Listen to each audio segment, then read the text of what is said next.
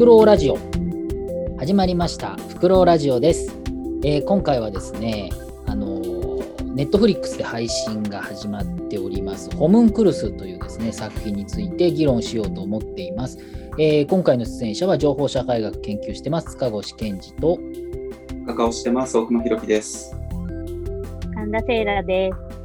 はい、ということで今回はこの3人で、えー、お話をいろいろしていこうと思うんですけれども、まあ、前回まであの「進撃の巨人」をね、えー、4回がっつりと話してきて、まあ、いろんなタイプの話をしてきたんですけれども、えー、マドカマギカとかね、えーまあ、エヴァもそうですけれどもやってきた中でちょっとね角度を変えたあ作品についての話ということです。えっとですね、ホムンクルスという作品があります。これはですね、もともと漫画で、えー、山本秀夫さんですね、えー、原作の漫画なんですけれども、15巻出てて、えー、2003年ぐらいから2011年ぐらいかな、まで、えー、連載していたもので、えー、15巻で漫画になっているものが最近映画化されてただなんか映画化されたんだけど、なんか映画館ではほとんどかかってなくて、えー、ネットフリックスで公開されています。綾野剛が主演なんですけれども、成田凌とか出ていて、とてもあの豪華なキャストなんですけれども、えー、映画はですね、見てみたところ、ちょっと、うん、我々的には厳しいなという感じで、大熊君に至っては最初の20分でもうやめてしまったということですけれども、どうでした？いや、まあ、原作がね、結構少し変わった作風なので、まあ、映画化するのも実写映像化するっていうのが、まあ、そもそも難しいだろうなっていうふうに思ってたところが、まあ、最初の20分ぐらい見て、案の定難しそうだなっていうところでこの先が望めないと思ってそれで見るのをやめてしまったっていう、まあ、そういう感じですね。そうですね、あれ、本当はね、連続ドラマ、打ち合わせで言ってたんですけど、連続ドラマにしてやれば、まだ良かったんじゃないかなって気もするんですけど、ちょっとね、かなり映像としても、なんていうのかな、漫画もえぐい 漫画なんですよ、内容。簡単に内容を説明すると、えー、まあ、名越っていう主人公がいて、もともと、まあ、外資系でものすごいバリバリこう働いてお金を持って、まあ、六本木とかなんかあんなとこでワンワン遊んでた男なんですけれども、まあ、とあることがあって、えっと、ホームレスの人たちと一緒に暮らしていく。で、ホームレスの人たちいるんだけど、あの、ホームレスの人と同じあの辺のキャンプではなくて、その西新宿の公園のあの道路脇につけた車の中で生活していて、で、他方では、その、道路挟んだ大きいホテルとかで飯食ったりするですね、こう金持ちとホームレスの間を行き来する変な存在なんですが、それがですね、とある、えー、えっと、医学部の学生学生研修生かに声をかけられてトレパネーションっていうですね、えー、頭蓋骨にちょっとだけ穴を開けるということに提案されてそれを飲むと。でそうするとですね、えー、なんか変なものが見えると。ホムンクルスという変なものが見えるっていう、まあ、手術を受けて。で実際にそのナコシっていうのはある種の人の歪みが、まあ、コンプレックスなのか歪みなのかわからないけれどもその人が抱えているものがえー、左目だけで、えー、見るとですね、その人のコンプレックスがなんか形に現れるんですよね。なんかすごく、こう、なんですかね、相手のことを気にしていると、と目が大きく出るとかですね、まあ、変な風に人の形が見えるってことに気づいていく。で、話が進むにつれて、まあ、名越自身がちょっとこう記憶をなくしてる部分があるんですけど、少しずつ見えてきて、まあ、名越自身の、こう、なんていうんですかね、自分の謎にどんどん近づいていって、まあ、結構話がかなりグロテスクないびつなこうこととして進んでいくんですけれども映画版はですねえー、ていうか中途半端なところでなんかよくわからない終わり方をしているので正直ちょっとあまりこの袋ラジオとしてもあんまり映画はあんま押せないんですけれども漫画はねちょっと面白いかなと思ってるんですが神田さんこれに足すことってあるかな？そうそうね。まあ足すことといったら、まあ、私はこれを読んでこう思ったよっていう話になるんだけど、うん、あの今回、まあ、漫画は結構面白かったんだけれどあの気になった点が本当にいくつかあってまず最初に気になったのはあのホムンクルスとなって、まあ、怪物変な化け物みたいな姿になってしまう人間。でそのなんかあの化け物化してるその姿っていうのがその人の歪み歪みがこう具現化してるんだみたいな設定なんだけれど、ちょっとそれがあの私が読んでて気になったのはいや人間の歪みってこんな単純に形にできるのかなっていうこととあとなんかそれをね主人公の名越が、まあ、そういうホムンクルスとだんだん接触したり関わっていったりして、まあ、なんか何人かホムンクルス化した人をこう治療するじゃないけどなんかあのトラウマとかを引っ張り出してこうなんかその気持ちをこう消化させてでホムンクルスはあの満足して消えるみたいななんかそういうそういう展開になるんだけれど、それもまた、ちょっとなんか単純じゃないかなっていうのが気になって、ままあ人間の歪みってそんな 分かりやすく出てくるのかっていうのと、そんな簡単に過去のこと言い当てられただけで、ああ、なんか自分はそうだったんだって、こう晴れやかな気持ちになって爽やかに去っていくみたいな風に 解消できるものみたいなそこはすごい気になりました。なんか映画でも描かれてるけど最初はあのまあ、ヤクザの組長がいてですぐ小指を切るんですよ人の。ででもなんかおかしいとなんかロボットに見えるんですよねその組長が。で名越がいろいろ見ていった結果実は組長はちっちゃい頃に友達と遊んでて事故で友達の小指を切っちゃうんですよね釜でね。でそれをこうずっと隠すためになんかその人はヤクザになって相手の人の小指をいっぱい切ったんだけれどもなんかそれを言い当てられて、ごめんねって言ってすごい泣いちゃってね。で、自分で呼び切って、なんかヤクザ辞めるって、なんかその組長は晴れやかな気持ちになるっていう、まあそういう表彰があるんだけれども、確かにちょっとそそんな、そんな簡単に人のトラウマってそんな簡単なのっていうことだよね。うんそうそうああのその小指も分かりやすいしあとは、なんか街ですれ違う人が、すごい太ってる人なんだけれど、ホムンクルスになるとペラペラの髪みたいになっていて、なんかそれは彼は自分のことを薄っぺらい人間だと思っている現れだとか、あとなんか、このホムンクルス化したら首がなくなってるおばさんとかが、なんか昔、昔男に首を絞められた過去があって、それがトラウマとなって、なんか自分の首を無意識に守ってるんだっていう、だからホムンクルス化したら首がないんだとか、なんか、そんなに、そんなになんか一本上司なものかな、みたいな 風には思ったけれど、まあ、でも、一方で思うのは、なんか確かにセラピーの一つとしてこう自分がずっと抱えていたものをあの例えばノートとかにあのまあこれは自分自身だけでやることだけどノートに書き綴ったりとかあの思い出すだけで思い出すだけでこう受け入れる受け入れる行為につながってなんかなんていうんだそのトラウマを完全に解消できるとは言い切れないけれど一つのセラピー療法としては、そういうのがあるじゃないですか。そういうのは聞いたことがあるから、まあ、確かにその、認めるとか受け入れるっていう意味で、あの、一つの儀式として何か過去のことを暴露するとか思い出す、振り返るっていうのは、まあ、有効なのかなっていうのはわかるんだけれど、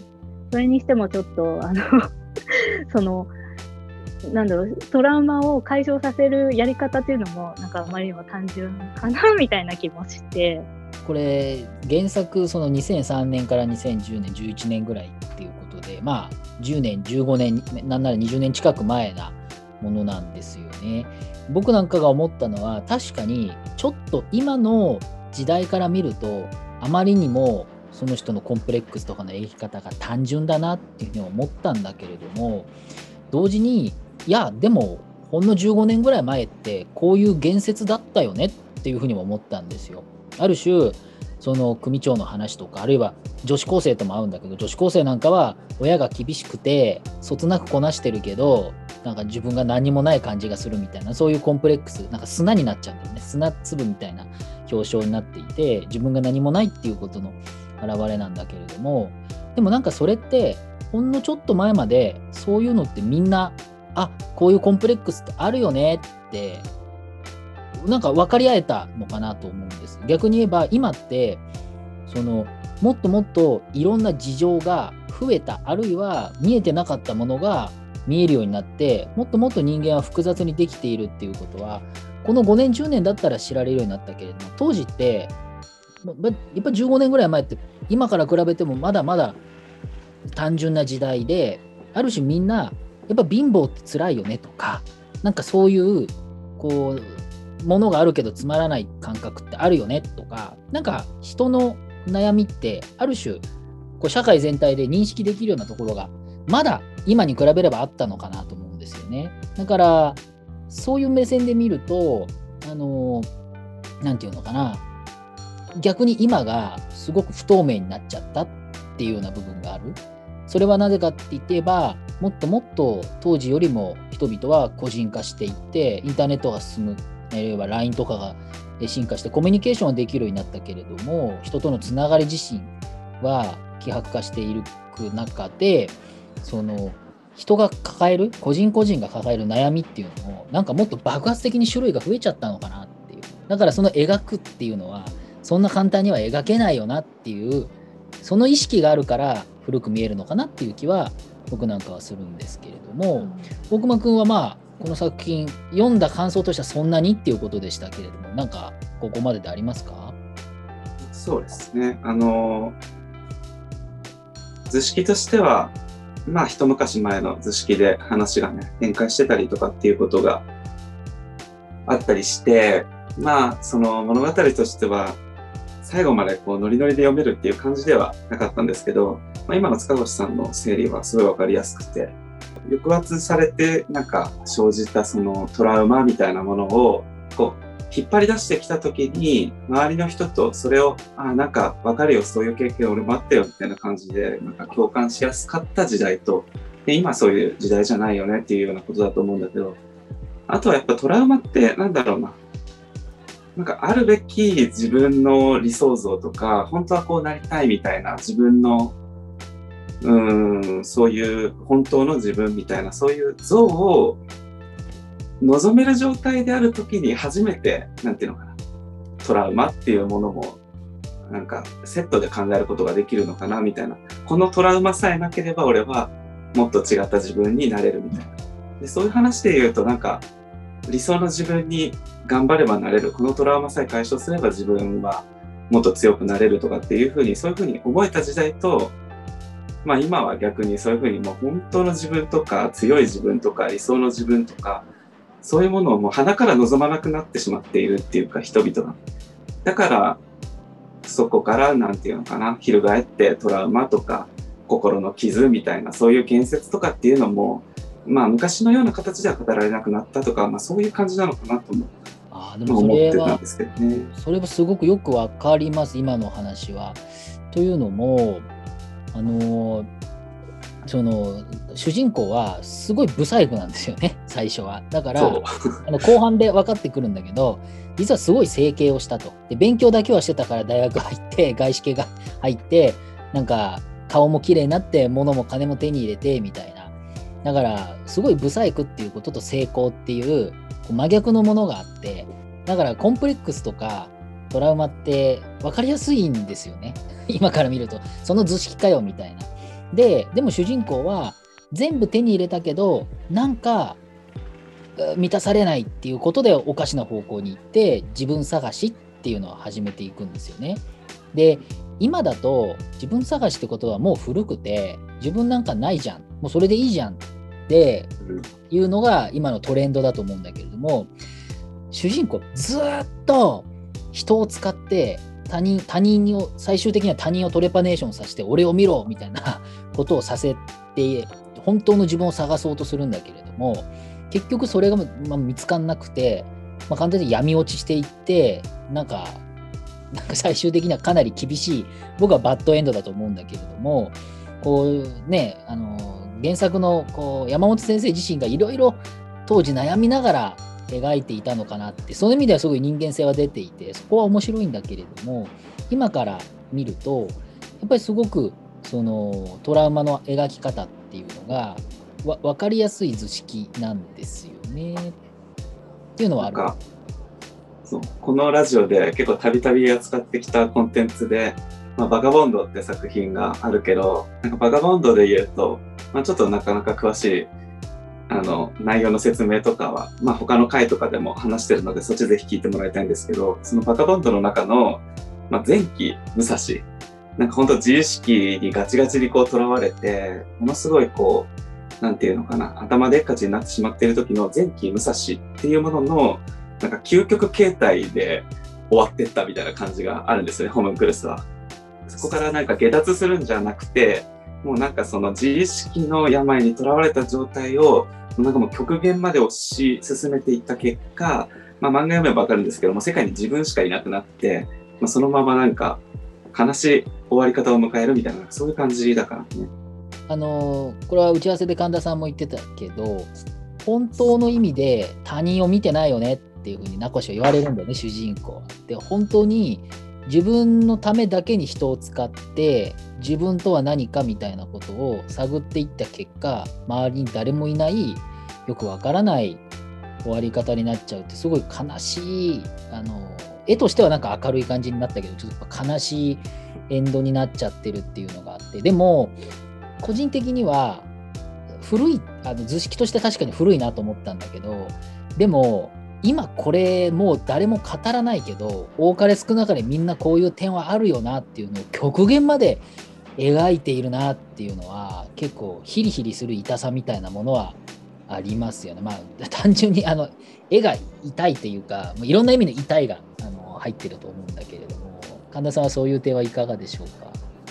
ええー、っと私今の 多かれ少なかれあるよなっていうのはなんかちょっとよくわからなくてっていうのは、あの、なんていうの、あの、主人公に全然共感ができないっていうのと、あと、その、私は、その、今回漫画を読んでいて、あの、自分自身がすごく恵まれて生きてきたから、あの、こういうなんかものすごい、あの、自意識が過剰になってしまわざるを得ないぐらい辛い思いをしてなかったんだなっていうのに自分で気づいて、で、これはね、あの、本当の意味でシンパシーを感じきることはできないなっていうふうに漫画を読みながら思っていたのね。うん、なんか、そこ別にものすごいブサイクに生まれたわけでも、ものすごい貧乏に生まれたわけでもなく、割と友達もいるし、恋愛経験もあるし、みたいな感じで生きてきた自分にとって、あの、あまりに強すぎる自意識あの本当に自分自身や自分の周りを破壊してしまうぐらいの強い自意識っていうのがないって気づいて。で多分人によってはそれすらコンプレックスになるの人もいるのかもしれない。自分はなんかそれこそそのさっきちょっと打ち合わせでも出た宮沢賢治があのほらお前は結局はいいとこのボンボンでうん、なんか恵まれた環境で育ってる男じゃねえかみたいな風に言われたことがコンプレックスになったみたいな話をちょっとしたと思うんだけれど、うん、それすらコンプレックスになる人もいるんだ。でも自分はならないかもなっていうふうに思って。そうか。だからこれ女子高生が出てくるじゃないですか。最初の方にホームクルスの。でその女子高生はまあそれなりに楽しく過ごしているけどまあでもあれは親が厳しいからそれで辛いっていうことか。でも確かに2000年代前半でもありましたよね。割とお金持ちに育ってきて何不自由ないけど何不自由ないからこそつまらないって言ってあなんかそういうタイプの人があの AV の世界に進出するとかでも今って別にその AV の世界ってそういうこともないじゃないですか。別に。恵まれてる恵まれてない関係なく単に好きで普通に来ましたって楽しそうに。そのあの本当にフラットにっていう人もいっぱいいて。で本当にまあ極端に貧乏とか極端にあれではないけれどもね普通で。で恋愛なんか今恋愛経験なくてもそんなに何て言うのかな。あの負荷は昔ほどかからないんですよね。世の中的にそんなに恋愛もしなくてもいいじゃんってことになってるから何も抱えないっていうことがそれそれに対するコンプレックスすらない社会になっているっていう、まあ、そういう感じなんですかね。うんそれが、うん、言い方的には近いかもしれない。でなんかきっとなんだろう あの人によっては骨がないって思うかもしれないんだけれど例えばその文学作品とかでもそうだけど昔の文豪とかって、やっぱりみんな自殺したりしてるじゃない？うんんこう、純粋自殺っていうの？なんか水に沈んで死んだりとか、あの、ものすごく、そう、やっぱり確かにそういう人の人生とか、そこからこう、消化された作品に骨があるというのはすごくわかるの。昔の文学とか読むと、なんていうか、迫力があるなっていうのは、あの、この人が、なんだろう、これを残して自殺したからっていう後付けが加わってしまってるせいなのか、もはやわからないんだけれど、でもやっぱり、なんか、あの、なんだろう、なんとなく生きてるわけじゃない、ものすごい自意識の塊とかっていう人が生み出すものは、なんとなく生きてる人が生み出すものとは違うっていうのは、やっぱり思ったりはするのね。で、創作をする人が、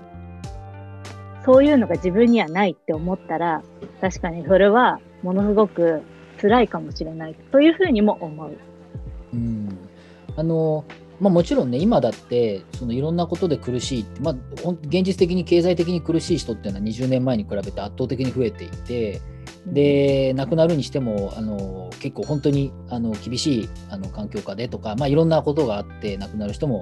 いっぱいいる、まあ、そのコロナの時代だしね、まあ、そういうこともあるんだけれども。しかしまあ他方で一方でその世界社会全体とした時に昔のようなものすごいなんていうんですかね。その自意識的なコンプレックスっていうのはっていう側面で見た時に確かにあんまりないかもなっていうのは